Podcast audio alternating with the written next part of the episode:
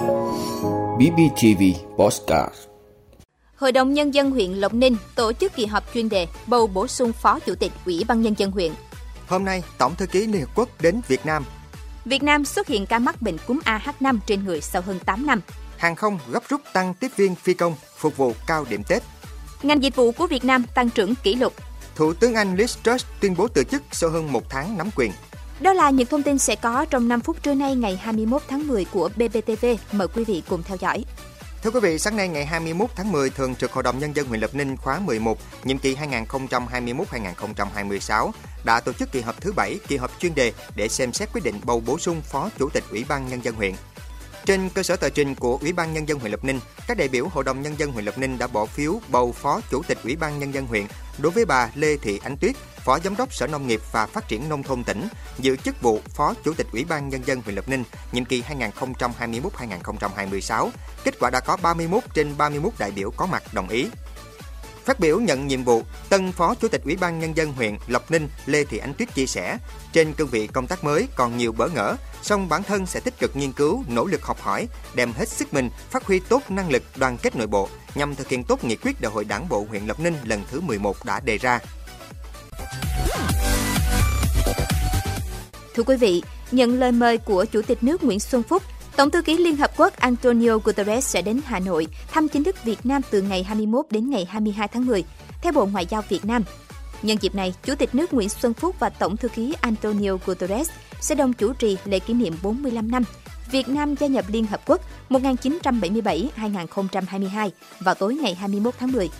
Đây là chuyến thăm Việt Nam đầu tiên của ông Antonio Guterres trên cương vị Tổng thư ký tổ chức quốc tế lớn nhất hành tinh. Chuyến thăm cũng diễn ra trong bối cảnh Việt Nam vừa được bầu làm thành viên Hội đồng Nhân quyền Liên Hợp Quốc nhiệm kỳ 2023-2025 và trước đó là hoàn thành xuất sắc vai trò Ủy viên không thường trực Hội đồng Bảo an Liên Hợp Quốc nhiệm kỳ 2020-2021.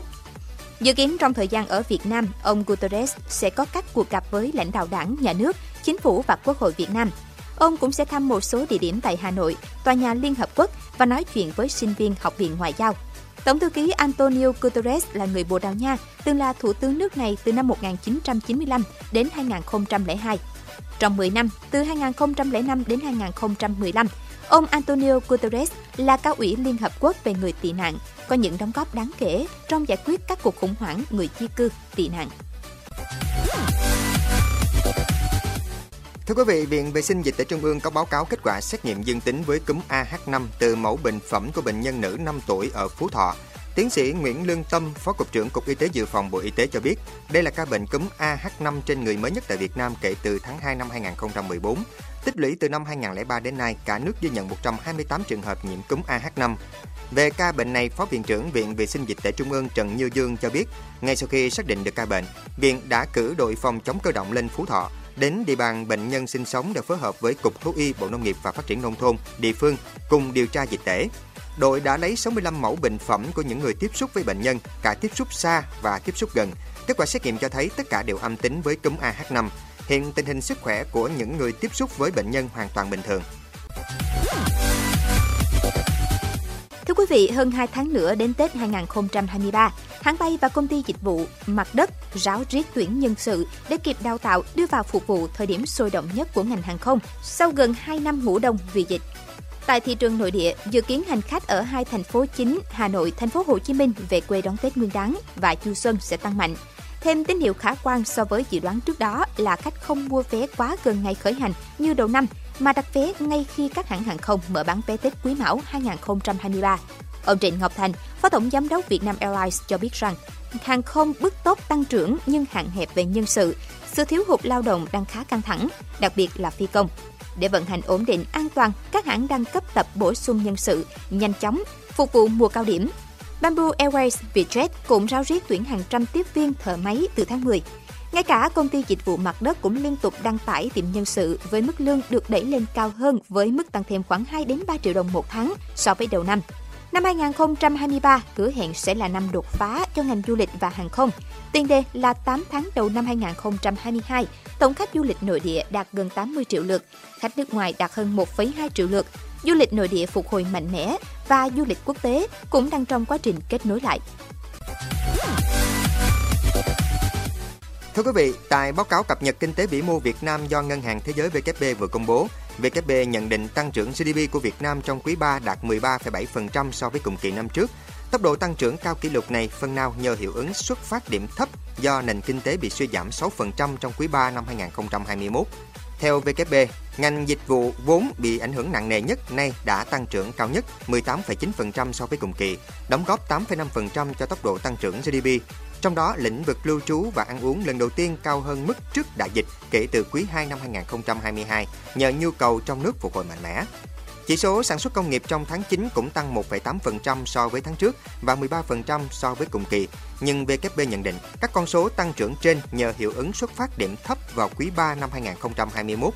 Tuy nhiên, tăng trưởng xuất nhập khẩu điều chỉnh lại trong tháng 9 do sức cầu yếu đi ở những thị trường xuất khẩu chủ lực. VKB cho rằng tăng trưởng xuất khẩu giảm đồng đều do nhu cầu tại Mỹ và EU yếu đi kết hợp với tác động của chính sách Zero Covid ở Trung Quốc. Kim ngạch xuất khẩu các mặt hàng máy tính, điện thoại, hàng điện tử và máy móc trong tháng 9 chỉ tăng 5,6% so với 20,8% trong tháng 8. Trong khi đó, tăng trưởng xuất khẩu các mặt hàng dệt may và da giày cũng giảm nhẹ từ 80,4% xuống còn 57,3% so với cùng kỳ. VKB nhận định dù nền kinh tế đang phục hồi mạnh mẽ, nhưng cũng khuyến cáo kinh tế toàn cầu chứng lại, lạm phát trong nước gia tăng, điều kiện huy động tài chính toàn cầu bị thắt chặt cho thấy Việt Nam cần tăng cường cảnh giác và linh hoạt về chính sách tài khóa lẫn chính sách tiền tệ. Thưa quý vị, phát biểu tại số 10 phố Downing ngày 20 tháng 10, Thủ tướng Anh Liz Truss cho biết bà không thể thực hiện những lời hứa khi tranh cử lãnh đạo đảng bảo thủ vì đã đánh mất niềm tin trong nội bộ đảng. Theo hãng tin Reuters, trong tuần tới sẽ diễn ra cuộc bầu chọn lãnh đạo mới. Việc từ chức cũng khiến bà Liz Truss trở thành người giữ chức thủ tướng ngắn nhất trong lịch sử Anh. Cựu Ngoại trưởng Liz Truss đã vượt qua cựu Bộ trưởng Tài chính Rishi Sunak trong vòng bỏ phiếu cuối cùng của đảng bảo thủ để trở thành thủ lĩnh mới của đảng cầm quyền vào tháng 9 vừa qua. Bà Truss được cố nữ hoàng Elizabeth đệ nhị bổ nhiệm giữ chức thủ tướng Anh tại lâu đài Balmoral, Scotland vào ngày 6 tháng 9 sau khi cựu thủ tướng Boris Johnson chính thức đệ đơn từ chức lên nữ hoàng vào cùng ngày. Bà Liz Truss nhậm chức Thủ tướng Anh vào thời điểm kinh tế Anh có nhiều bất ổn, người dân và doanh nghiệp chật vật với giá cả leo thang, nợ chính phủ gia tăng và nền kinh tế năng suất thấp và có nguy cơ rơi vào suy thoái kéo dài. Cảm ơn quý vị đã luôn ủng hộ các chương trình của Đài Phát thanh truyền hình và báo Bình Phước. Nếu có nhu cầu đăng thông tin quảng cáo ra vặt, quý khách hàng vui lòng liên hệ phòng dịch vụ quảng cáo phát hành số điện thoại 02713 887065. BBTV vì bạn mỗi ngày.